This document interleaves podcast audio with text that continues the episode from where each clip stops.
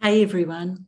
Did you know that for survivors of child sexual abuse or CSA, like myself, struggle at times to deal with the shame of it? And the way that we show that is through lack of confidence or not speaking about it when really we need to be.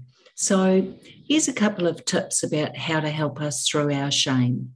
One is a wonderful saying I heard recently called, We didn't do the crime, stop doing the time.